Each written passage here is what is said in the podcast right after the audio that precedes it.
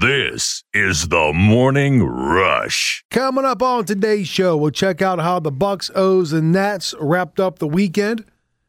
We'll put a wrap on the West Virginia high school uh, state baseball tournament. I said that backwards. I'm the West Virginia State High School, whatever. You know what I mean.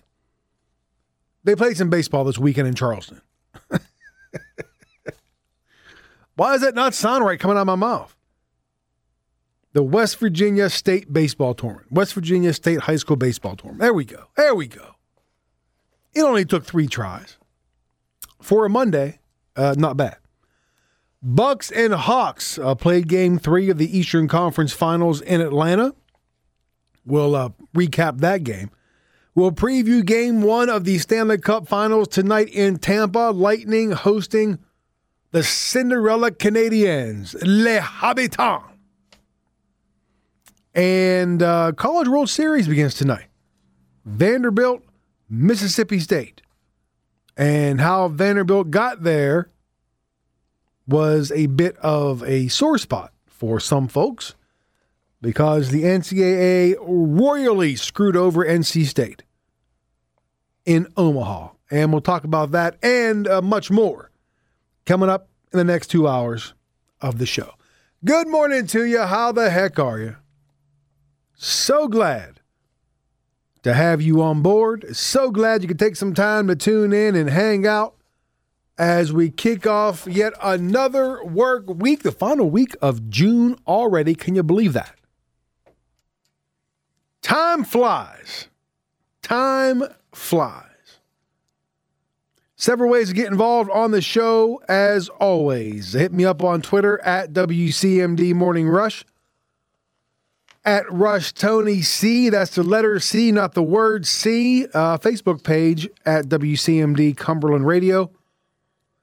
All of those pages free and open to the public. Like them, follow them. Uh, anytime you feel froggy, take the leap and drop me a line. Message me. Got a question, comment, opinion on anything we talk about, anything you want to talk about, feel free. Rush line is open 301 759 2628. 301 759 2628. And of course, our podcast page on the free Podbean app, where we upload every show every day minus commercials just for you. Go back and check out anything you may have missed on any show that we have done, except for one uh, a few months ago. But anyway, that's beside the point. All right, I hope you had a great weekend. Speaking of time flies, and I never thought about this. Uh, it seems as if the older you get, the faster time goes. And I know it makes no sense because whether you're five or 50, a second is a second, right? A minute is still a minute, it's still 60 seconds. An hour is still like time does not change. The length of time, it, it, it remains constant. So, why is it? Why does it seem like the older you get, the faster time goes? And it was put to me in a way I'd never thought of before. And this was uh, late last week. Uh, we were down at uh, DDB having a couple sips. And my man Bart put it this way. And I, I know I'm not going to put it as good as he did, but he basically said, you know, if you're five years old, a year is only one fifth of your life. Like it's a big deal, right? If you're five, even if you're 10 years old, a full year is a tenth of your life. That, that, that's a long time. But when you're 50, a year is only it's 150th of your life. It's so it feels like a blip. Does that make sense? And I never really thought about that way. I, it's all about, I guess, perspective. So even though you know time's really not going faster, because again, time is is is constant, time remains the same. It's perspective, and and I thought that was interesting. If you're five years old, one year is a huge chunk of your life because it's, it's one fifth. If you're 50 like me, one year is only one fifty. It's, it's a small fraction of the entirety of your lifetime. Therefore, it seems faster. Never thought about that. Never had it put to me that way before. And it, it does. It makes sense. It does make sense. Time does indeed fly whenever you get older because you've already lived a lot. Anyway, I just thought I just wanted to bring it out there. And just hey, just in case you get into a conversation like I did, and somebody says, "Oh man, what time really flies you get older," you can boom, drop that bomb on them and blow their minds. How about that? All right, let's uh, kick off today's show as we kick off every show with the rock around the region. I want to rock! And we start uh, with Major League Baseball, where the Pirates uh, were led by a couple of rookies in St. Louis. And a swing of the ground ball to third. Hayes from foul ground on to first, and he got him! What a play by Ke'Bryan Hayes! He threw out Molina two steps into foul territory. What an extraordinary play! Joe Block the call on the Pirates Radio Network. Ke'Bryan Hayes with one of the best plays you'll ever see by a third baseman, ever. And that is not an exaggeration. Now, it did help that it was Yadier Molina running. If anybody else is running, he doesn't get him out because Molina is slower than molasses in the wintertime. But still, an outstanding play by Hayes two steps well into foul territory, turning, jumping, throwing. he threw a he threw an absolute dart. As far as accuracy, it was a bullseye. It was a great play. Anyway, that play uh, backed up fellow rookie Max Kranick, who made his major league debut on the mound Kranick, who didn't even pitch above high A ball before this year, he was fast tracked through the minors to yesterday, through five perfect innings before an hour rain delay forced him out of the game. He threw only 50 pitches, 36 for strikes, and struck out three. One heck of a debut, five perfect innings for Max Kranick. Pirates won the game 7 2 to take three of four in the series. Gregory Polanco and Ben Gamel homered, and Adam Frazier had three hits for the Bucks, who have won six of nine of following their 10-game losing streak. Elsewhere, the Nationals were in Miami looking for a four-game split with the Marlins. A long hold, the 0-1.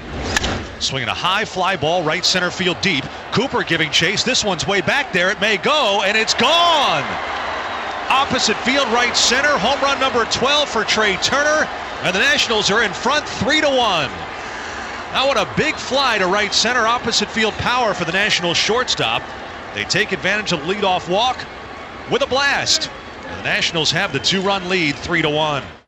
Trea Turner, home run, put the Nats up 3 to 1, and then a couple batters later. The 1 1.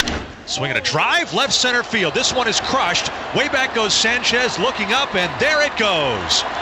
Long gone to left center. Over the wall for Josh Bell, his 11th of the year. The Nationals on a pair of two run homers now lead Miami 5 to 1 in the sixth inning. Dave Jageler of the calls on the Nationals radio network. 5 1 the final Nats win. Thanks to those uh, two run bombs by Turner and Josh Bell in the sixth inning. Max Scherzer went six innings, allowing just the one run on five hits with seven strikeouts. Nats remain four games behind the first place Mets in the NL East. And the Blue Jays, uh, yeah, NL East, right. my mouth said NL East, my brain heard AL East, but I did say NL East, right? Okay. And the Blue Jays beat the Orioles in Buffalo 5 to 2 to take 3 of 4 in that series. Uh, Ryan Mountcastle homered for the O's, who have lost 16 of 18. And speaking of homers, earlier in the weekend, ESPN sources confirmed that Trey Mancini has accepted an invitation to compete in this year's home run derby. Now, we know, we should know uh, Mancini's story by now. He missed all last season after being diagnosed with stage three colon cancer He returned this season after having surgery. He has 14 homers with 52 RBI this year. So, uh, perhaps the biggest, uh, most feel good story of the Major League Baseball season continues as Trey Mancini uh, will uh, take part in the Home Run Derby. In high school baseball, in case you missed it, on Saturday, Moorefield won its third straight Class A state baseball title with an 11 8 win over the Man Hillbilly, still one of the greatest nicknames ever. Carson Reed had three hits, drove in three runs, and went four innings to pick up the win for the Yellow Jackets, who finished their title run with a record of 22 and 5. Uh, they won state titles in 2018, 2019, of course, no tournament last year because of the pandemic, and they come back to win this year their third straight state title. Uh, here's head coach Wade Armentrout. Hard to describe what these guys have accomplished, especially in their career. You know, everybody's always picking each other up, no matter what the situation is. We've had guys that have stepped up in big situations. Jaden Moore's had a great tournament. Um, did well at the plate. Our pitchers came through today, banged out 15 hits against a really good team. So it's, it's just a fantastic team. They're, they're just great guys. They're unselfish. Um, they, they, like to do things that are going to help the team. I think in the 82 years of baseball in West Virginia, I could only see that three teams won back to back to back. I think it was maybe one team in triple, one in single A, one in double A. So it's been really difficult to do, obviously. But you know, the, these guys have worked hard. They played a lot of baseball when they were young. Their parents support it. Our community supports it. Um, so we're, we're hoping that it's going to continue. But man, we sure are going to enjoy it. We're going to miss these seniors. So the Jackets, congratulations to them. Their third straight Class A title. And you heard Coach talk about uh, only three teams in the state's history have won back to back to back state titles. One of those teams, Bridgeport, who won back to back to back to back to back to back six straight double A titles. They have moved the triple A this year, and guess what? They won another one. to put a cap on the West Virginia State Baseball Tournament, and believe it or not, the 2020 21 sports year uh, the guys at Metro News. Joe Mercado and Greg Carey here to put a wrap on the state high school baseball tournament. Three champions crowned today, two defending champions. The first, the Bridgeport Indians, bumping up to Class AAA and winning their seventh consecutive state title. Now, they've won state titles every year since 2014, Greg, but I get the sense from talking to Robert Shields after the game, this one stands out without question. Yeah, you, you and I have both known Robert Shields a long time, and Obviously, he's a baseball lifer, but you could tell after they beat Jefferson the other night, this was a game he really wanted. He's had this circled. Numerous good Bridgeport teams throughout the years, and Christ AAA haven't gotten to this point. So for them to do it certainly means a lot to him, and you really got to tip your cap to Ryan Goff. Only pitches 12 innings all season. The University of Charleston bound player comes in in relief four and a third strong innings, and it played a very vital role for the Indians in their 10 4 victory. Class AA, the Logan Wildcats, with their first title in over a decade, and a very impressive hitting performance in a 13 0 five inning win over North Marion. This one was over pretty quickly after back to back four run innings in the first and second. I think one of the things coming in for Logan that was really impressive, you, are kind of concerned maybe an emotional walk off victory yesterday. How do they respond from it? They showed right away, turned a double play in the top of the first inning, score four runs in the bottom of the first, scored four in the second and the third, and they were in complete control throughout. Very impressive performance by a team with six sophomores and two freshmen in their starting lineup. And another team coming off of a walk-off victory yesterday, the Moorefield Yellow Jackets. They win their third consecutive Class A state title. Eight of nine guys in the starting nine got hits. They ran through a couple of different pitchers, but an 11 to 8 victory gives them the Class A state title for the third year in a row, and uh, certainly reinforcing the notion that Moorefield is the dominant Class A program in the state. Without a doubt, you know, a lot of times the winning teams down here, particularly when they put up runs, you'll hear the coach talk about we hit one through nine. But Moorefield really is the epitome of a team that gets production from the entirety of its lineup. It seems like a different guy can beat you every night. And man put up a good fight. Man jumped out in front early. You're kind of worried Moorefield coming off a walk-off victory. Would they get off to a sluggish start? They did for an inning and a half, but they were able to rebound. And once they got rolling, it seemed like every at bat was followed by a better at bat. So there you go. Very familiar song uh, playing playing in the background there. At uh, what's what's the field? Is it uh, is it Lately Field? Is that what it is in Charleston? I do believe it is. Yes. Very familiar song as uh, Joe Percato and Greg Carey wrapped up the baseball season. And it wraps up the school year, which amazingly, uh, we made it through. Crowned some baseball champions, some softball champions, basketball, football, eh, you know. Eh. But come hell or high water, made it through an entire uh, sports calendar in West Virginia. Can't say the same for other states, but that's another story for another day. Won't go down that path again. But uh, yeah, it's pretty incredible when you think about it.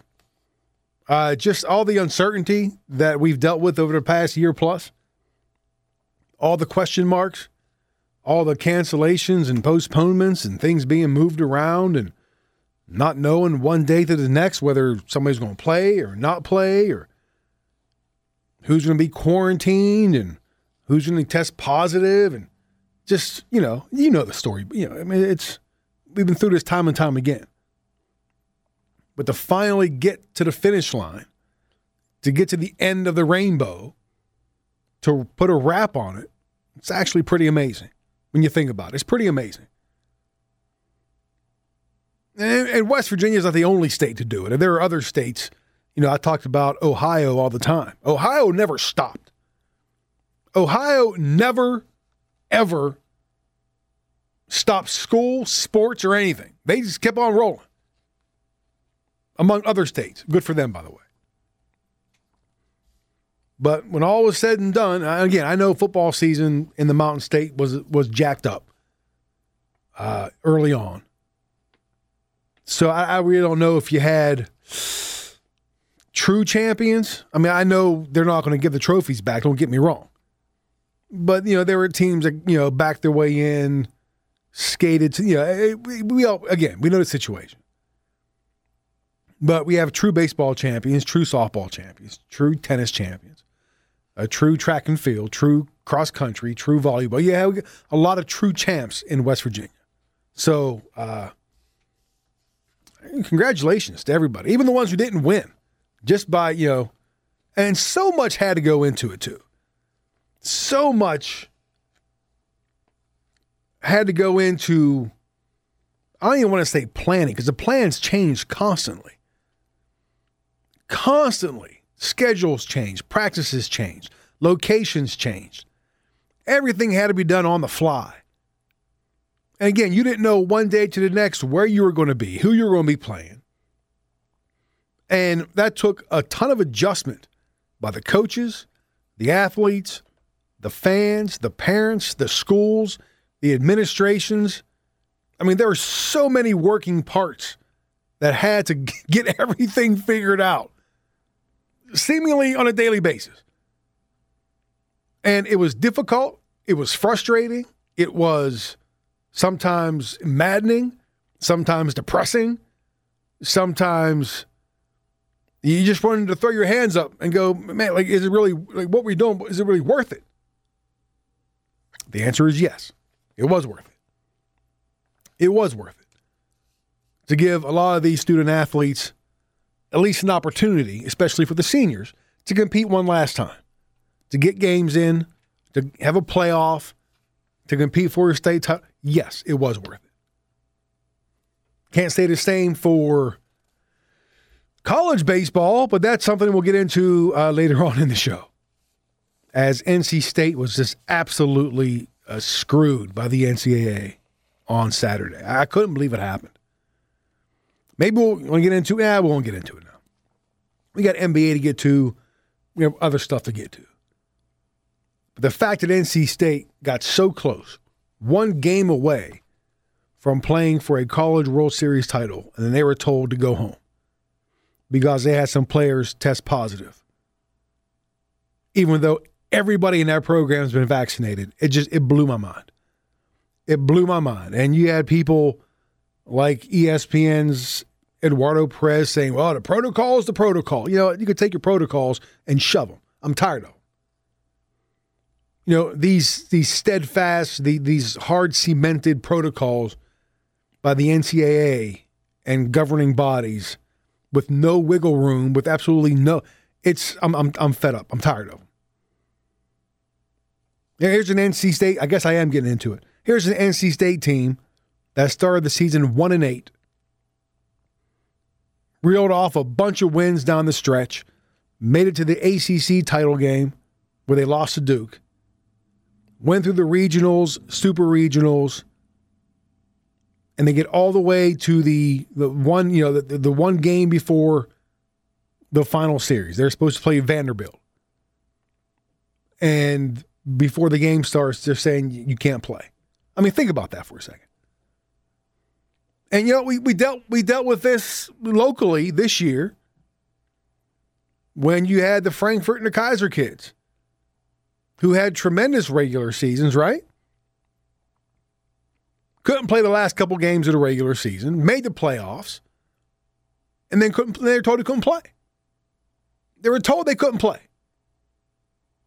After making it all the way through, what did Frankfort lose this year? One game? I can't remember. My mind isn't what it used to be, even six months ago. Yeah, Keyser and Frankfort, they were top eight teams in the state. Both could have made some noise in the playoffs, and both were told, sorry, you can't play. You can't compete for a state title. Same, same thing. Here's NC State. One, and that's that's like an NFL team getting to the AFC or NFC title game and, and being told ah, you can't play. Sorry, you can't play for the right to go to the Super Bowl. That's what it's like.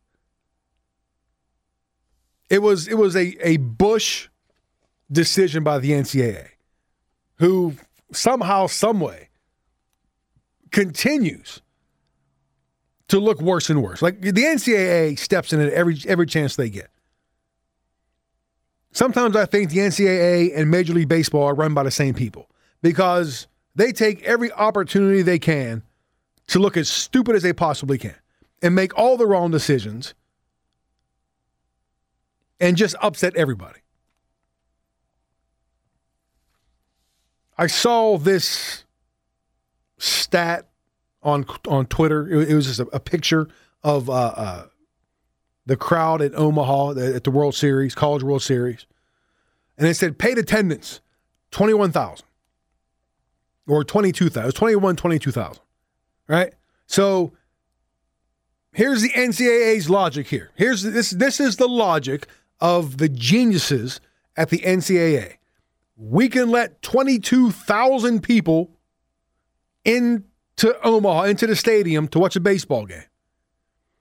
But we can't let NC State play because they had some kids test positive. That's the logic. And it's actually the logic used by a lot of people over the last year and a half. Let's be, let's be serious. But that's the NCAA's logic. You can buy a ticket 22,000 people can sit in the stadium to watch a baseball game. But one of the teams can't play. A team that's been entirely vaccinated because it's, it's it was just ridiculous. Shame on the NCAA. Shame on anybody who backs the NCAA. Shame on anybody who agreed with the decision to send those young men home one game away. Yeah, but the protocols are the protocols. You shove them. How about that? And now you got a lot of people rooting against Vanderbilt because they skated in or, or, they think they skated in, right? You got a lot of people thinking that Vandy, who is one of the better college baseball programs in the world, rooting against them like, like they're the villain, like they didn't they did anything wrong. Good job, NCAA. Well done. All right, stick around. NBA coming up next. 102.1 FM, AM 1230, WCMD.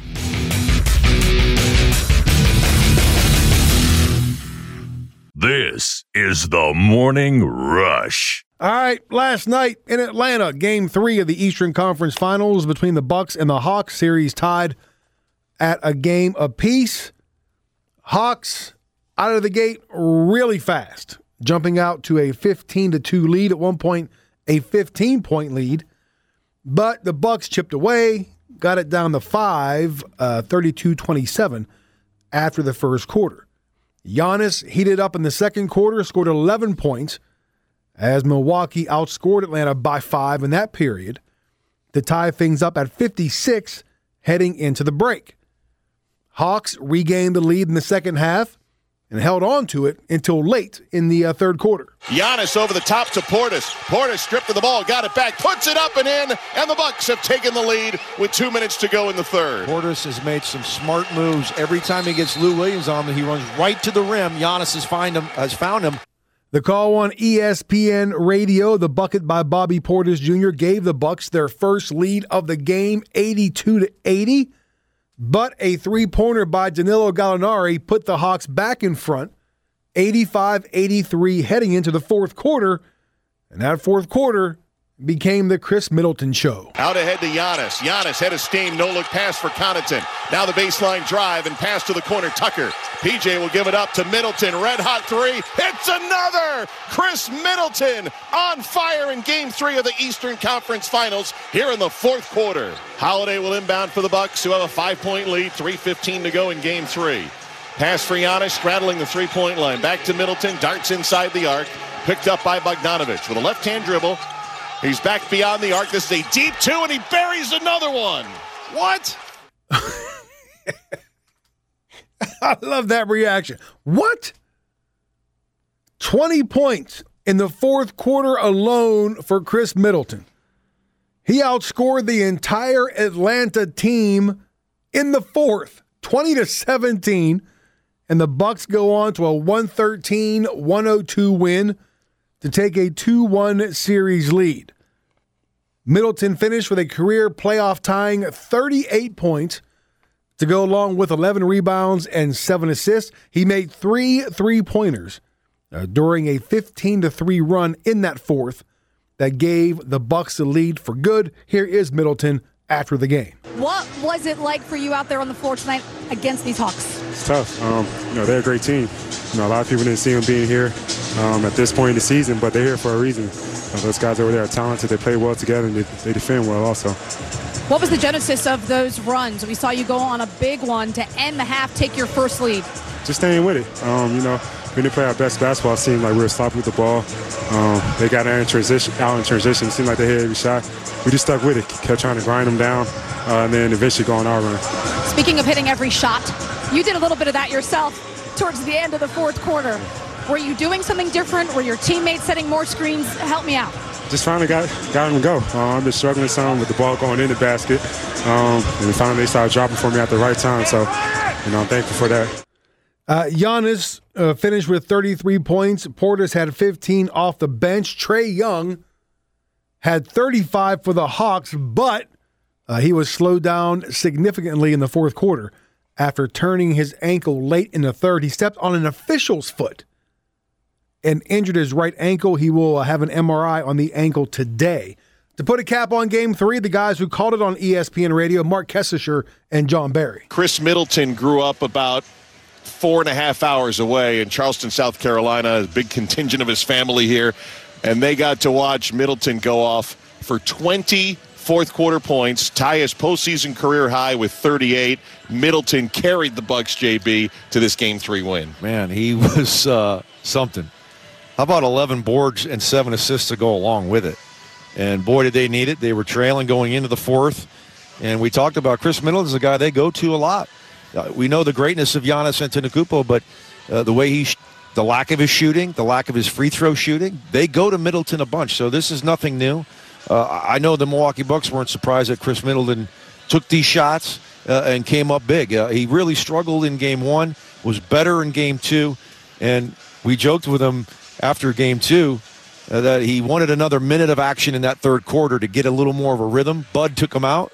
Uh, I guess Bud knew was knew it was right because uh, he found the rhythm. It took him a little while tonight, but boy, that fourth quarter, he was absolutely incredible. Yeah, he outscored the entire Hawks team in the Yeah. fourth quarter by himself. Uh, Middleton and Giannis teamed up for 71 points. Trae Young's line, at least in the points column, is going to look good with 35, but most of that damage was done in the first three quarters. Stepped on a referee's foot, had missed some time uh, with an apparent turned ankle. Only three points in the fourth quarter when he came back in. Yeah, you know, just four field goal attempts in that fourth quarter. It was about eight minutes of action.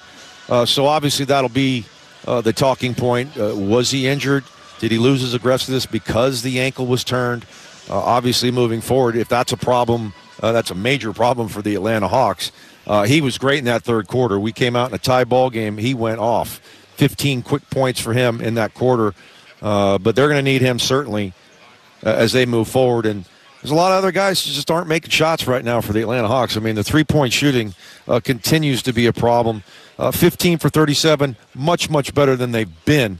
Uh, but timely ones, they just have not been able to make those in the last two ball games for sure. The Atlanta Hawks splashed into this Eastern Conference Final Series, a road win in Milwaukee, but since the Bucks with the 34-point win in Game Two, and in Game Three on the road, Milwaukee rallies down 15 early behind Khris Middleton's 38 points. The Bucks have a 2-1 series lead after beating Atlanta 113 to 102.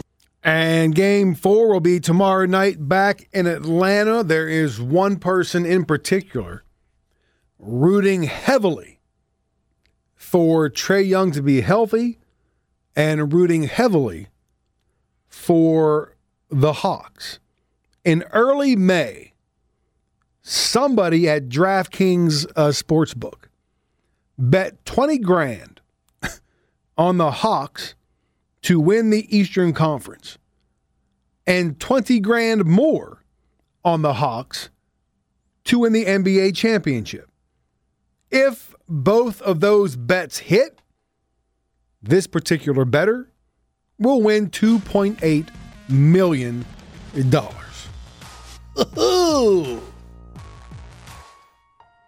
All right, when we come back tonight, it's game five of the West Finals.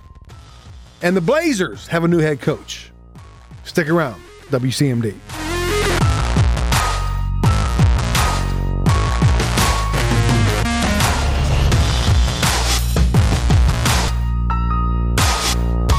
This is the Morning Rush. Talking NBA playoffs, I told you uh, just before the break about somebody placing a couple of bets on uh, DraftKings. Twenty thousand bucks for the Hawks to win the Eastern Conference. Another twenty thousand on the Hawks to win the NBA title. If both of those bets hit, uh, they will win 2.8 million. That's amazing. Now, I hit something last week, certainly not on the same level as that, but I pulled off a Hail Mary. I actually, I wouldn't advise it, but I dropped a couple bills on, it was seven bucks. I'm not a heavy better. If I do, it's always like five, seven bucks. I put seven bucks on the money line for the Orioles to win Friday. I think it was plus 320. Course, the Orioles had lost 20 straight games on the road. We talk about it all the time. They're playing the Blue Jays in Buffalo. And I'm just like scrolling through the lines. And I see Orioles money line plus 320. I'm like, you know what? Why not? Why not? There and look, there is no scientific method behind it. I had no inside information. My thought process was, you know what? They got to win on the road sooner or later. That was it. So I put seven bucks on the Orioles to win Friday, and they did. So I I turned seven bucks into like I think it was twenty two fifty or something like that. I don't know. All right, back to the NBA tonight. Game five of the Western Conference Finals. The Suns have a chance to advance to the NBA Finals for the first time since 1993. If they get a win, they lead the Clippers uh, three games to one after Saturday's 84 80, 84 80. Yikes. In LA. Tonight's game in Phoenix. Uh, Kawhi Leonard will miss his seventh straight game for the Clips with that sprained right knee. With Leonard out, DeAndre Ayton has uh, stepped up his game for the Suns. He had 19 points, 22 rebounds, and four blocks on Saturday. Of course, he had that incredible game winning dunk on that out of bounds play to win uh, game two that put the Suns up uh, two games to none in the series. But as good as Ayton has been this series, ESPN's Dave McMenamin reports uh, the drive to get to the finals has been fueled by Chris Paul. The Phoenix Suns are one win away from the NBA Finals, which means Chris Paul is one win away from the Finals too after 16 long years, which isn't lost on Paul's teammates. Devin Booker said he has, quote, been a fan of his for a long time and that the team knows how bad he wants it. And he added, we definitely have his back. Senator DeAndre Ayton called Paul, quote, the best thing to happen to my career, and he's going to try his best to repay that with at least one more win. Of course, Paul was here before, up 3 2 in the conference finals with Houston in 2018 before he hurt his hamstring and Golden State roared back to win the final two. Everything happens for a reason, Paul said of his disappointment three years ago. Don't dwell on things, but you always remember. He hopes to create some better memories in Monday's Game 5. So the Suns win tonight. They're off to the NBA Finals for the first time since 93, which would be pretty incredible when you consider the Canadiens are in the Stanley Cup final for the first time since 1993. If the Clippers win tonight, game six back in LA on Wednesday. And one final NBA nugget the Trailblazers have reportedly reached an agreement to hire Chauncey Billups as their new head coach. Uh, sources told ESPN the former Detroit Pistons star and a Clippers assistant coach will sign a five year deal with an option for a sixth year. Billups will be introduced at a news conference tomorrow in Portland. Uh, he will replace Terry Stotts, who left Portland. You have to say his name that way, by the way. Anytime you say Terry Stotts, you got to say it like that Stotts. He left Portland after leading the team to eight straight trips to the playoffs, which, unfortunately, included three first round exits in the last four years. ESPN's uh, PJ Carlesimo on what lies ahead for the new Portland head coach. Well, I think he's got the biggest challenge solved already because Damian Lillard basically lobbied for him. Your best player in that relationship is what's going to key how successful you're going to be. The Blazers are obviously a very good team. Terry Stotts did a great job there. Where their problems are are on the defensive end of the floor. On this end of the floor, it's not a problem with Dame, CJ, depending on what they do with their roster. Offense has never been a problem for the Portland Trailblazers. And I think Chauncey going in, who he hires is also going to be very important. Ironically, when I first when I came from college, first guy I hired was Rick Carlisle. I had Dick Harter, Rick Carlisle, uh, Johnny Davis, and Elston Turner. I had veteran NBA guys. Chauncey, does he know the game? Absolutely but he'll have some assistance to lean on, and that's going to be very important for him in his first coaching assignment. Defensively, he figures to make an he impact. Know, he knows what a difference that end of the floor is, and the way the NBA works. When you get rid of a coach, yeah. usually you go the other way. So, okay, yeah, Terry was a great coach. They're saying, okay, they were great offensively. Yeah. Now we need a defensive emphasis. And Billups in his playing days, uh, five time All Star with Detroit, MVP the 2004 finals could put the ball in the bucket, but he could D up too. He was known for his defense. And I saw there were some rumblings over the weekend that Dame Lillard was not too happy in Portland. He wasn't happy with the uh, playoff exits. He wasn't particularly happy with the way the coaching search was going. But since he was kind of pushing for Billups to get the job, one would have to assume that he's going to stay in Portland that maybe if they'd gone a different direction, brought somebody in he wasn't quite fond of, that he would have asked to be traded out of Portland. So it looks like, at least for now, that Lillard and CJ McCollum that they'll be happy. Now I don't know what kind of coach this is. This is Billup's first head coaching job. No idea what kind of coach he's going to be. And as you heard PJ say right there, they can put the ball in the hole. Dame can score from anywhere. They just can't stop anybody. That's been, you know, Terry Stotts, Stotts was a good offensive coach, not so much on the defensive side. I want to see a uh, a television crime drama with Terry Stotts and Islanders head coach Barry Trotz. I, that's what I want, or I want to see some kind of variety hour. It's the Stotts and Trotz hour. Is there anybody else that I'm missing? Stotts, Trotz. anyway, uh, Billups again to be introduced uh, tomorrow as the new head coach of the Portland Trailblazers. Tonight, uh, on this very station, programming note, we will have game one of the College World Series, which we talked about earlier this hour. Vanderbilt and Mississippi State. It's a best of three series.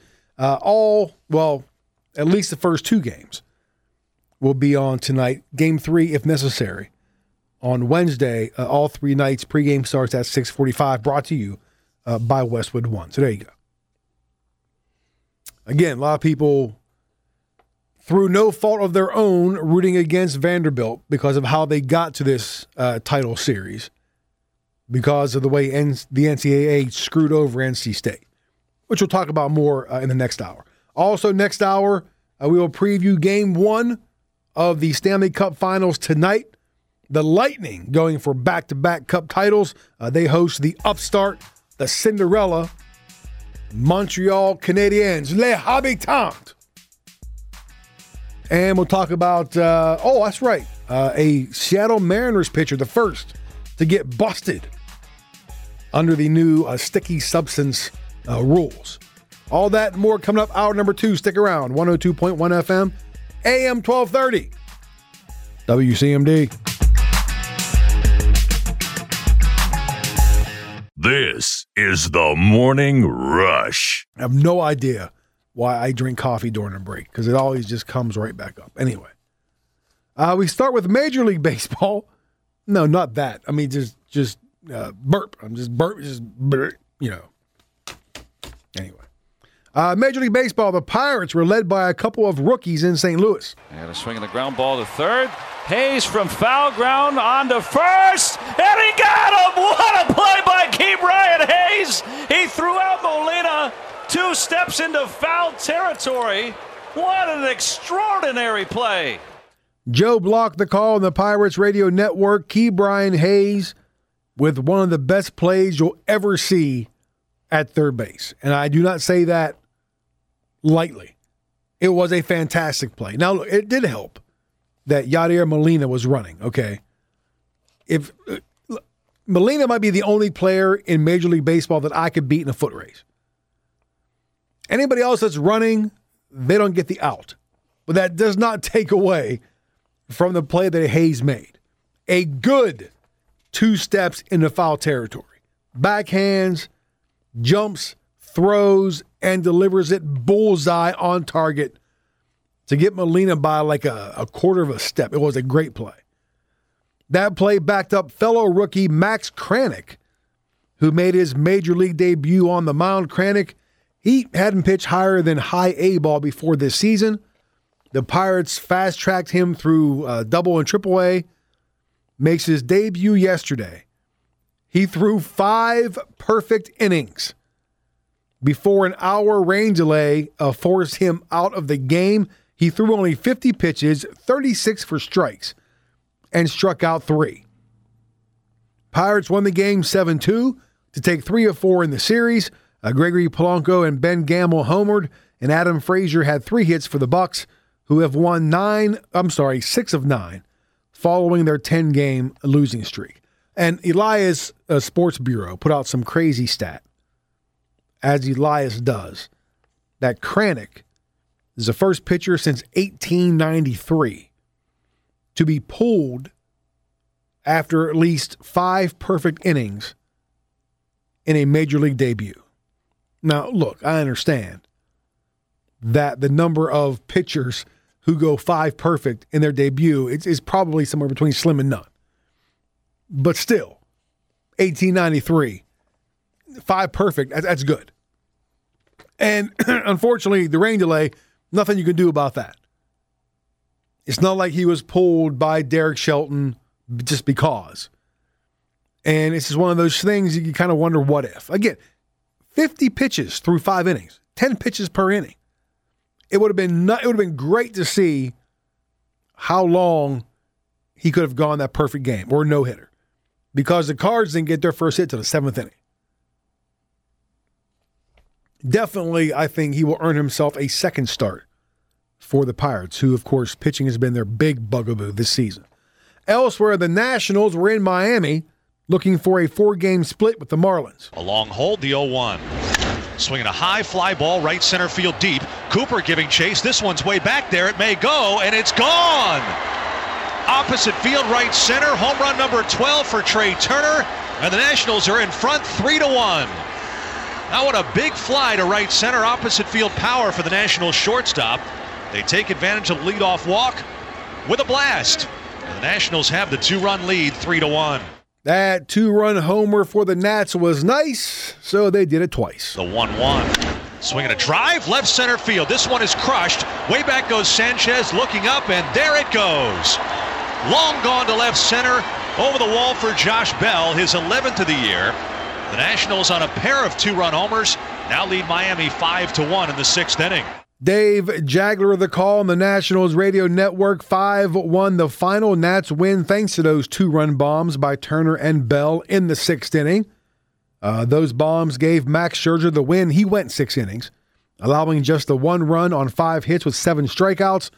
Nats remain four games behind the first place Mets in the NL East. And the Blue Jays beat the Orioles. There's a shocker in Buffalo 5 2 to take three of four in that series. Ryan Mountcastle homered for the O's, who have lost 16 of 18. Now, on Saturday, uh, ESPN sources confirmed that Trey Mancini has accepted an invitation to compete in this year's home run derby. Now, we know Mancini's story by now. He missed all of last season after being diagnosed with uh, stage three colon cancer.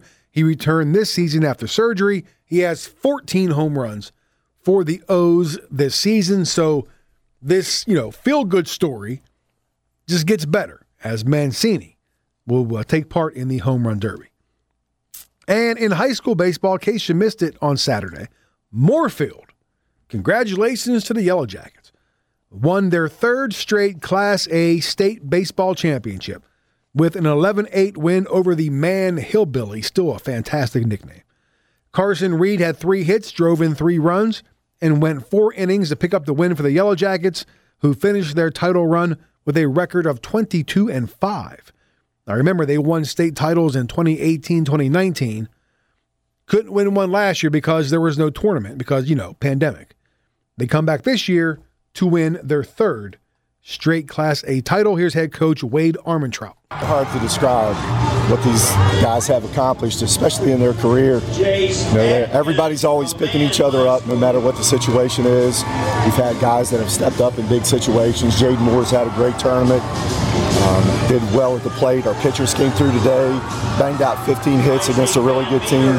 So it's, it's just a fantastic team. They're, they're just great guys. They're unselfish. Um, they, they like to do things that are going to help the team. I think in the 82 years of baseball in West Virginia, I could only see that three teams won back to back to back. And I think it was maybe one team in triple, one in single A, one in double A. So it's been really difficult to do, obviously. But you know, the, these guys have worked hard. They've played a lot of baseball when they were young. Their parents support it. Our community supports it. Um, so we're, we're hoping that it's going to continue. But man, we sure are going to enjoy it. We're going to miss these seniors. So the Jackets get their third straight Class A title. You know, he mentioned uh, three teams in the 82 years to win back to back to back. Uh, Bridgeport being one of them, as they won back to back to back to back to back to back, six straight double A championships. And they moved to triple A this year, and they won that championship as well. oh boy, I remember how many people. Oh well, let's see how good Bridgeport is now. Moving to triple A, and yeah, so there you go. Uh, to put a cap on the West Virginia State Baseball Tournament and, believe it or not, the 2020 21 sports year, at least as far as high school goes. Uh, the guys at Metro News. Joe Mercado and Greg Carey here to put a wrap on the state high school baseball tournament. Three champions crowned today, two defending champions. The first, the Bridgeport Indians, bumping up to Class AAA and winning their seventh consecutive state title. Now, they've won state titles every year since 2014, Greg, but I get the sense from talking to Robert Shields after the game, this one stands out without question. Yeah, you, you and I have both known Robert Shields a long time, and obviously he's a baseball lifer, but you could tell after they beat Jefferson the other night, this was a game he really wanted. He's had this circled. Numerous good Bridgeport teams throughout the years and Class AAA haven't gotten to this point. So for them to do it certainly means a lot to him, and you really got to tip your cap to Ryan Goff. Only pitches 12 innings all season. The University of Charleston bound player comes in in relief four and a third strong innings, and it played a very vital role for the Indians in their 10 4 victory. Class AA, the Logan Wildcats, with their first title in over a decade, and a very impressive hitting performance in a 13 0 five inning win over North Marion. This one was over pretty quickly after back to back four run innings in the first and second. I think one of the things coming in for Logan that was really impressive, you, you're kind of concerned maybe an emotional walk off victory yesterday. How do they respond from it? They showed right away, turned a double play in the top of the first inning, score four runs in the bottom of the first, scored four in the second and the third, and they were in complete control throughout. Very impressive performance by a team with six sophomores and two freshmen in their starting lineup. And another team coming off of a walk-off victory yesterday, the Moorefield Yellow Jackets. They win their third consecutive Class A state title.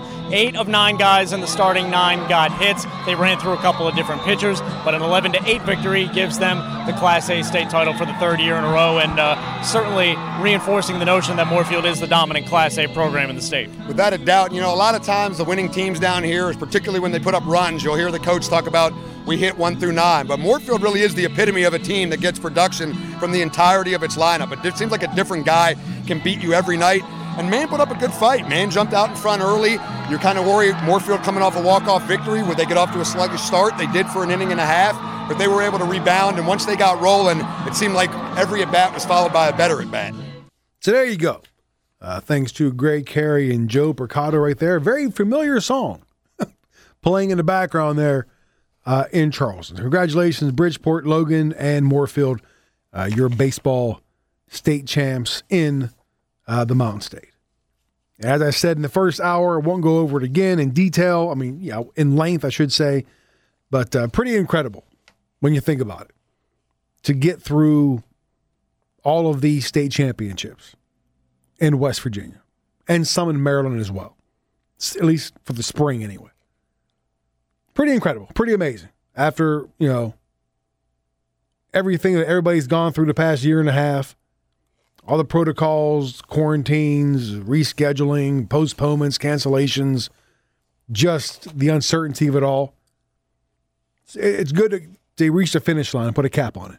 And hopefully, hopefully, I'll say it for a third time, hopefully, things will be back to where they should be in the fall in the 2021 22 school year. So there you go.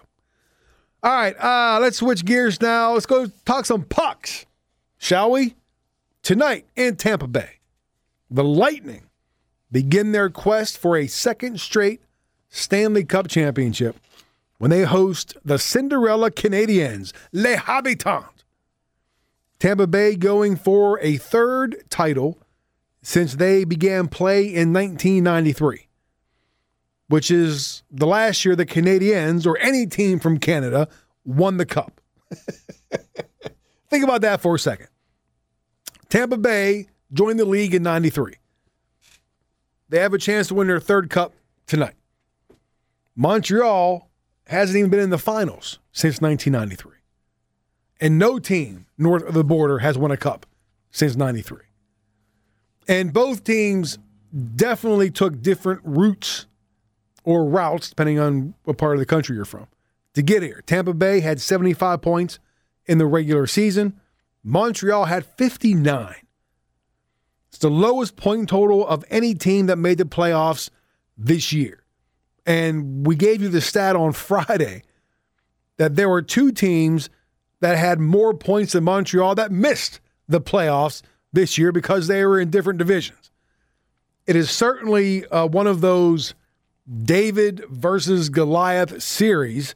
Uh, here's ESPN's Emily Kaplan. This is a huge mismatch on paper. Like entering the postseason, Montreal was plus 3,500 to win the cup. No Canadian team has won the Stanley Cup since the Canadiens last won it in 1993. That 28 year stretch has just been excruciating. Meanwhile, the Lightning, they're a juggernaut. They've actually spending over the salary cap in the postseason because of some of hockey's crazy rules, but they've got so much star power, so much talent, and they're defending champs, and they're looking to become the first defending champs in Pittsburgh. Very rare to do that. Pittsburgh did it uh, in 2017, 2018, but before that, we hadn't seen it since the 90s in Detroit. So it's definitely juicy with storylines with Stanley Cup final.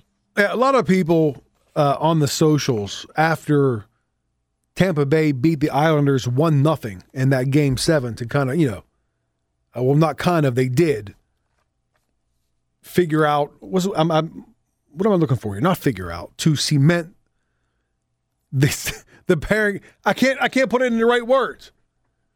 They beat the Islanders to move on to give us the pairing for tonight's final. Something like that. I, I took the circuitous route to Do get. you understand Wait, what did you say? All right, all right. That's funny. That's funny. Anyway, after the Lightning beat the Islanders 1 0 in game seven to make their way to the cup final, there is a a snowball. There there was this groundswell of like sudden hatred for Tampa Bay. It was pretty incredible. I understand Montreal is like a feel good story. All you know, the little engine that could. Only 59 points in the regular season. I, I get all that. They're the underdog big time. A lot of people just like they do not want to see Tampa because, and you heard Emily say about the whole salary cap thing. And I, I can't get into it because I don't even understand half of it. But the Lightning were actually able to spend over the salary cap in the playoffs because of some weird rules in the NHL. So people were holding that against the Lightning. Which, look, uh, it's not exactly cheating. If there are certain rules in place that teams take advantage of, it's not their fault. That's the league's fault, right? It's not like they're doing anything illegal. If there are loopholes to be taken advantage of, you take advantage of them. That's just that's the way it goes. So if there are loopholes, if there are rules that allow the Lightning to actually again spend over the salary cap, then you take them. If other teams didn't or couldn't, that's that's their problem. So at least on paper, at least throughout the regular season, when you look at recent success, tonight's game one, this Stanley Cup series is definitely a mismatch. However, Sirius XM's NHL contributor, this is one of the best names in radio, Zig Fracassi. He likes the wave of momentum the Canadiens are riding into the Cup final. Is this Montreal run continuing? Is it is it for real? And I honestly believe that it is. When you play a sound defensive style like they have, and when Carey Price is playing like the international version of Carey Price, we've seen him win Olympic gold medals and that kind of thing. When he's at that level, that's why I think even a team like Tampa, who's so well rounded, is tough to beat. And if I'm the Lightning, how much do I got left after that grinding seven game series against the Islanders? Uh, they'll have something left. And yes, Montreal has Carey Price, but guess what? Tampa Bay has Andre Vasilevskiy. And if you give me the choice between the two, I'm taking Vasilevskiy. Nothing against Carey Price, one of the best goaltenders in the league. Vasilevskiy's better. In Tampa Bay for game one and the entire series, the guys who have been covering cup finals for ESPN since I can remember. Here's Steve Levy and the great one, Barry Melrose. Third time in the last seven years, the Tampa Bay Lightning will play in the Stanley Cup final. Last year, of course, they won it in the bubble in Edmonton. They are thrilled to be back home in Tampa, and we are thrilled to be in the arena and once again covering the Stanley Cup final. But the happiest guy on the planet, Barry, had to be head coach Jon Cooper, seeing Nikita Kucherov, one of the first players on the ice, Sunday at the skate. No, I think the guy who runs the power play, the coach of the power play unit, was the happiest guy to have Kucherov back. Uh, unbelievable job. The guy gets hurt. He comes back. Uh, he's on the ice with two minutes left in the winning game against the New York Islanders, a team that's really, really physical. Played hard every shift he was out there. The guys admitted that they needed him back in the lineup to win that game, and they win it one nothing. And I personally believe, without a doubt, this is the best power play guy in the NHL. Anybody on any team does not run a power play as well as Kucherov. And they have the best power play in the Yes, league. they do. They're clicking at some 38%. That'll definitely be one of the stories as the Tampa Bay Lightning attempt to become just the third different franchise to repeat as Stanley Cup winners in the last 30 years.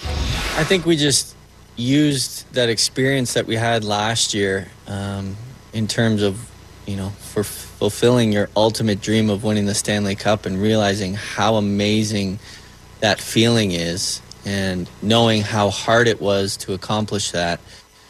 You know, that was kind of one of the first thoughts for a lot of the guys was when we had the cup and we were with the cup and spending time with the cup was like, we can't wait to do this again because it's so amazing. us young guys uh, just want to bring a lot of energy to the group um, I think we've been playing some pretty good hockey, um, just helping the team out as much as we can. One of those guys did not skate Sunday in Montreal. Joel Armia had a positive COVID test. Meanwhile, Canadiens head coach Dom Ducharme is expected to clear protocol and be back behind the Habs bench for game three. So Luke Richardson remains in charge for games one and two. Barry, any magic left for Montreal, or is Tampa Bay just too strong? Leaves, we've talked about this. There's no magic except at Disney World. That's the only place you find that. Magic right, Kingdom. right here, what you find, you find guys working hard. You find guys getting the puck out around the wall. You find guys blocking shots. Tampa blocks a ton of shots. That's not magic. That is why I am going to pick. In six games. I always pick six. Tampa Bay in six games. There you go. Barry pulling out the game seven jacket. We haven't even played game one yet of the Stanley Cup final here in Tampa. So there you go. Yeah, Melrose, if you don't know, always he picks every series in six. every series in six. I don't know if it's gonna go that far, to tell you the truth. I think the Lightning are just too good. I know Montreal again, Cinderella's Cinderella story, Stanley Cup Finals, Montreal Canadiens, and this is a team that was down three one to Toronto in the first round. They were down three games, had no business coming back and winning that series, and they did. They won three straight to knock off Toronto. Then they swept Winnipeg. And then they took out Vegas, which I never thought they would do. I mean, Vegas was tied for the most points in the entire league this year. They were tied with Colorado. And the only reason why Colorado won the President's Trophy was because they had a better record against Vegas head to head. So I understand why a lot of people are on board with Montreal. It's been a long time since the Canadian team has won a cup. What, 28 years? They're the lowest seeded team in the playoffs. I get it. It's been a tremendous, a tremendous run. Lightning are just that good. Now, as a Penguins fan, I kind of, I kind of, little bit want to see Montreal win because the Pens are the only team in the cap era to go back to back. And you heard, I think it was uh, Emily say it. You know, they went back to back in 2017, 2018.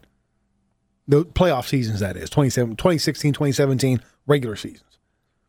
Only team to go back to back since the salary cap era came in in 2005. So Tampa Bay a chance to be the second team to pull off back to backs since 05. And since 2015, Tampa Bay has 333 regular season victories and 66 playoff victories. Both of those numbers are the most in the NHL during that time frame. And that was one of the big knocks on head coach Jon Cooper was they've had some really good teams in the past. And they could it's kind of like with the Capitals. Like how many years did the Capitals have really good teams and really good records and then flame out in the playoffs? Tampa was the same way. I gave you a number since 2015 333 in a regular season, 66 in the playoffs.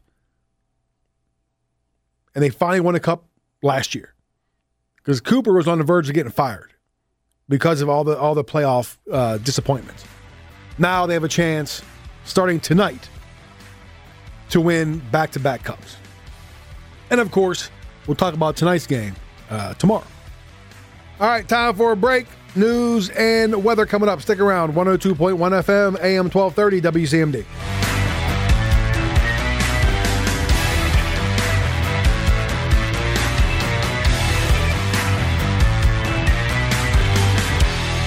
This is the Morning Rush. I thought this was a hoax.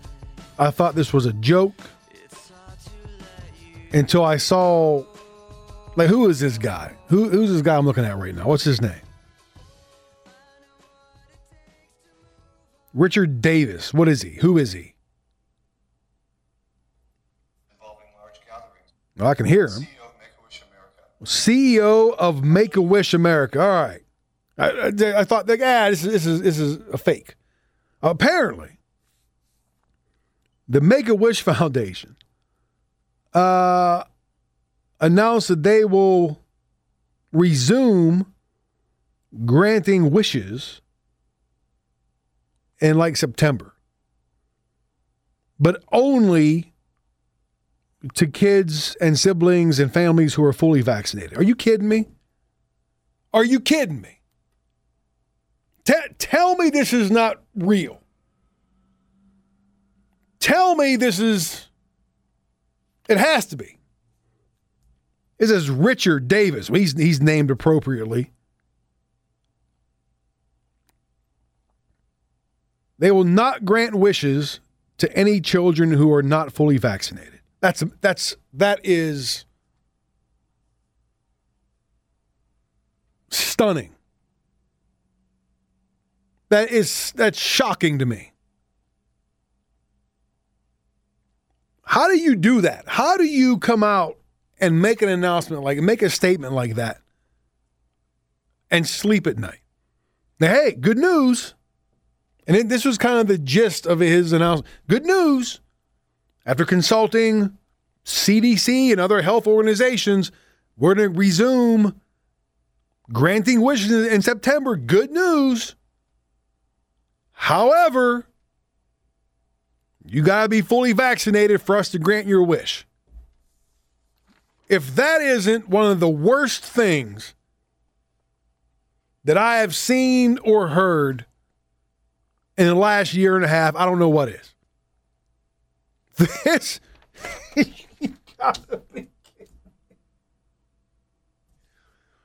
this is the Make a Wish Foundation. These kids are dying. Eh? I mean, that's, that's the whole premise behind the Make a Wish Foundation uh, to, to grant a wish to kids who are terminally ill. So you're telling these kids who are sick and dying that they need to be vaccinated in order to get their wish granted. I just that's it. That puts the cherry on top. That puts the icing on the cake. That puts the lid on the jar. We have now reached peak ridiculousness. We have now reached peak idiocy. We have now reached peak just. I don't have a word for it. I don't have a word for it. Of all the things that we've seen and heard in the last year and a half, that right there just put that that, that just caps it all right there. How do you have the gall? How do you have the nerve to tell these dying kids that, hey, we'll grant your wish, but you got to make sure that your family and you and your brothers and they're all vaccinated. Before you die, we'll grant your wish, but you got to get jabbed twice. That's a that's incredible. That is I wish I wouldn't have seen it. Now I'm in a bad mood. Worse than usual. I, something tells me, something tells me. And, and I, I, saw some of the replies, when, and it's a shame. I saw some of the replies on Twitter, people saying, no, that's the last time they're going to donate to Make a Wish, that they're pulling their donations, which, see, that's, and that's the, the effect. That's the after effect. Now you're going to have kids missing out if people pull and pull their donations and, and they lose money. Now that that's the, the trickle down. That's the domino effect of that asinine statement. Wow. Wow. Stunned. Stunned. Anyway. Let's uh let's let's let's rein it back in. I guess we'll stay on the, the COVID vaccination path here and talk about NC State in the College World Series, which begins tonight in Omaha. Final round, Vanderbilt. I just like I don't even want to go on the show anymore. Like, that just that sickens me. That sickens me when I when I see stuff like that. It's one thing. It's one thing if I mean, we can argue all day long about, you know, people say, oh, you need to be vaccinated if you want to fly somewhere. Or we can argue about uh, businesses saying you got to be vaccinated to come in or not wear a mask. Or, uh, hey, if you want to work here, you got to be vaccinated. Or if you want to attend college here, you got to be vaccinated. We, we can argue about that. There, there, there, you know, I've, I've heard both sides to those things. But there should be no argument here with this Make a Wish Foundation. I mean, that, that's not even that's not even debatable. What they just did there is one of the worst things I've ever heard in my entire life. It's one of the worst things. I have other words for it, but I can't say them on the air. This is one of those times. This is one of those times where I wish I was on satellite radio because I would be letting it fly right now. Seriously. You, you talk about inviting major backlash. Go ahead and do something like that. If, if you want to do something to basically ruin your career, like th- go ahead and do something like what was his name again? Richard Davis. Go ahead, do that. Do that. Deny dying kids their wish because they're not vaccinated. Go ahead and do that. If you want to become public enemy number one, if that if you want that to be your legacy, being one of the biggest dumbasses to ever walk the face of the earth, go ahead and do what he just did. And make an announcement that they're going to deny dying kids their wish because they didn't get the COVID vaccine. That's that's that's just amazing. You know what? Let's go to break. Let's go to break. I need to walk around the room a little bit, take a couple deep breaths. When we come back, we'll talk College World Series. We'll talk uh, a pitcher in Seattle getting busted for the sticky stuff. Well, well, allegedly anyway. And then we'll wrap it up. And that's just that's amazing. I mean, Sarah, can you believe it? Does anybody not use common sense anymore? Does anybody just not? We know the NCAA doesn't. They haven't for years. All right, uh, one last break. Stick around. We'll wrap it up. My lord, WCMD.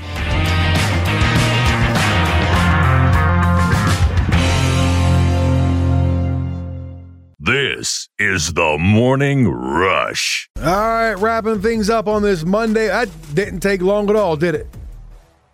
I've now uh, seen this follow up story on the whole Make a Wish thing, and now they have uh, backpedaled completely and released a statement that Make a Wish will not require anyone to get vaccinated to get a wish. So that didn't take long at all. Still doesn't change the fact that you idiots did it in the first place. All right, that doesn't take away that somebody thought that was a good idea. But at least uh, they got smart, and it took a, bunk, a bunch of backlash to do it. And so now they're not making any kid get a vaccine. Okay. All right. I feel better now. A little better. Again, still doesn't, you know, take away the stupidity of the whole thing. But at least now every kid is eligible. Uh, College World Series, game one tonight, best of three series. Vanderbilt, Mississippi State, catch it right here. Pregame is 645. Vanderbilt uh, skating. Uh, I shouldn't say skating, but they kind of got a free pass to the round because NC State was told to go home. NC State and Vandy, they were supposed to play a, a do or die game on Saturday, and NC State had a, some kids test positive, and they were all told to go home. One game shy of the title round. Mississippi State actually had to play a game, and they beat Texas 4 to 3. NC State on Friday had just 13 players, nine position players, and four pitchers because of some kids that were quarantined. They used 12 players in a 3 1 loss, and that was supposed to force a decisive game on Saturday. But again, NC State season was over, told to go home. This is the team that knocked off the number one team in the country, Arkansas, a team that has never won a College World Series championship. And as you can imagine, a lot of people upset, a lot of people angry, particularly the NC State people. Uh, you had right fielder Devonte Brown tweeting out, words can't even describe his feeling, an opportunity of a lifetime, something you dream of as a little kid just snatched away in the blink of an eye. Then you have uh, who was supposed to be the scheduled starter Friday but did not pitch, Matt Willadsen, who says, We'll never forget this feeling. Our coaching staff deserves better. Us players deserve better. Our fans deserve better. Everyone that believed in us deserves better. We all deserve better. NCAA, you have ruined the biggest moment of our lives so far. What a joke. And the NCAA is a joke. We know that. So, NC State sent home. Vanderbilt moves on. And what this does for Vandy is it allowed them to rest their two best pitchers, Jack Leiter and Kumar Rocker. Instead of having to use them on Saturday in that do or die against NC State, they didn't have to play. So now Mississippi State will likely face Leiter and Rocker in games one and two tonight and tomorrow. And I, you see on the socials, a lot of people now rooting. Vandy, by the way, is the defending national champion, the defending World Series champion. People rooting against Vandy because they kind of got that free pass to the title round. It's not their fault. They didn't do anything wrong. The NCAA did by forcing NC State to go home. And Vandy head coach Patrick Corbin says, you know, hey, we got here and we got to move forward. I mean, it's all your perspective on things. I mean, the world didn't end. We're, we're, we're playing baseball. I mean, we that's for us we we get to move forward. I understand the other side. I do. I'm, we're very empathetic and very sympathetic to that. We but we have no control over that regardless of what anyone insinuates or what anyone says.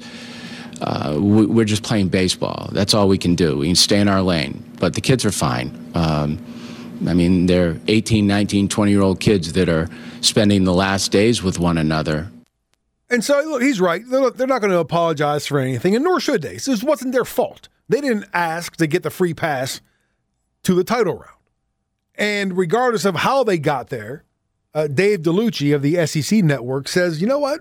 They're the defending champions. They deserve to be there. Look, let's remember these young ball players, they earned the right to be here. Vanderbilt was number one in the country for a long time this season. They led the SEC in batting average. They have two of the most dominant pitchers. So this is a team that definitely deserves to be here. And they are all about business. You can see Kumar and Keegan as well that are very focused on the games coming up. So as an individual, as a player, you're only worried about going out there and trying to win and help your team win. They're they are not going to be distracted by all the noise out there. And who cares if you're pulling against them? Those guys have played in hostile environments the whole season long. So I like the press conference. What I'm concerned with about Vanderbilt is they've committed seven errors mm. in the College World Series. That's a very good defensive team, but they've got to clean it up because Mississippi State has not made an error yet. Yeah, you look at Dominic Keegan had a couple. They kicked the ball around a little bit during this week, and, and is that a more of a, a, lack of focus, or that's just hey, baseball happens, and honestly, maybe they played their worst baseball, kind of got lucky to get to this point, and now that they're free to play. All right, so there you go. Game one tonight. Vandy, Mississippi State. Catch it right here, 645. One more thing before we get out of here. This happened yesterday in the Mariners White Sox game. And we might have an issue going on here with Hector Santiago as the sticky stuff police has pulled him over a routine inspection.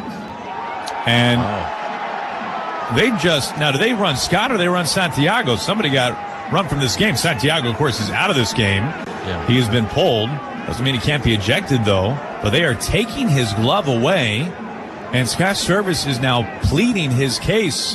One of the umpires is uh, giving the international sign of going to his wrist, uh, looking like the uh, rosin and sunscreen type of hand gesture as Scott is palms up trying to figure this out. That was the call on 710 ESPN Seattle Mariners. Hector Santiago become the first player to be ejected as part of Major League Baseball's new foreign substance protocols. He was tossed. He was leaving the game anyway. He was tossed uh, after five innings for what the umpires thought was a sticky substance on his glove. Here is Santiago after the game. Third inning coming out of the game, I'm expecting him obviously to check me every inning. Um, I kind of joked around with him moving like if I was going to run away because uh, I know I wasn't using anything besides rosin. You know what's what's given to us because going into this, once once it came up, I was just like, I'm going to use rosin. That's what that's what we got. I don't want this to be a big thing. I don't want this to happen to me. But it did. he says it was just a combination of sweat and rosin. Hard to say for sure. But the umpires, and again, the glove was taken away for, you know, further what, investigation. Who knows if something comes of this. If so, he'll get suspended. So we'll see what happens.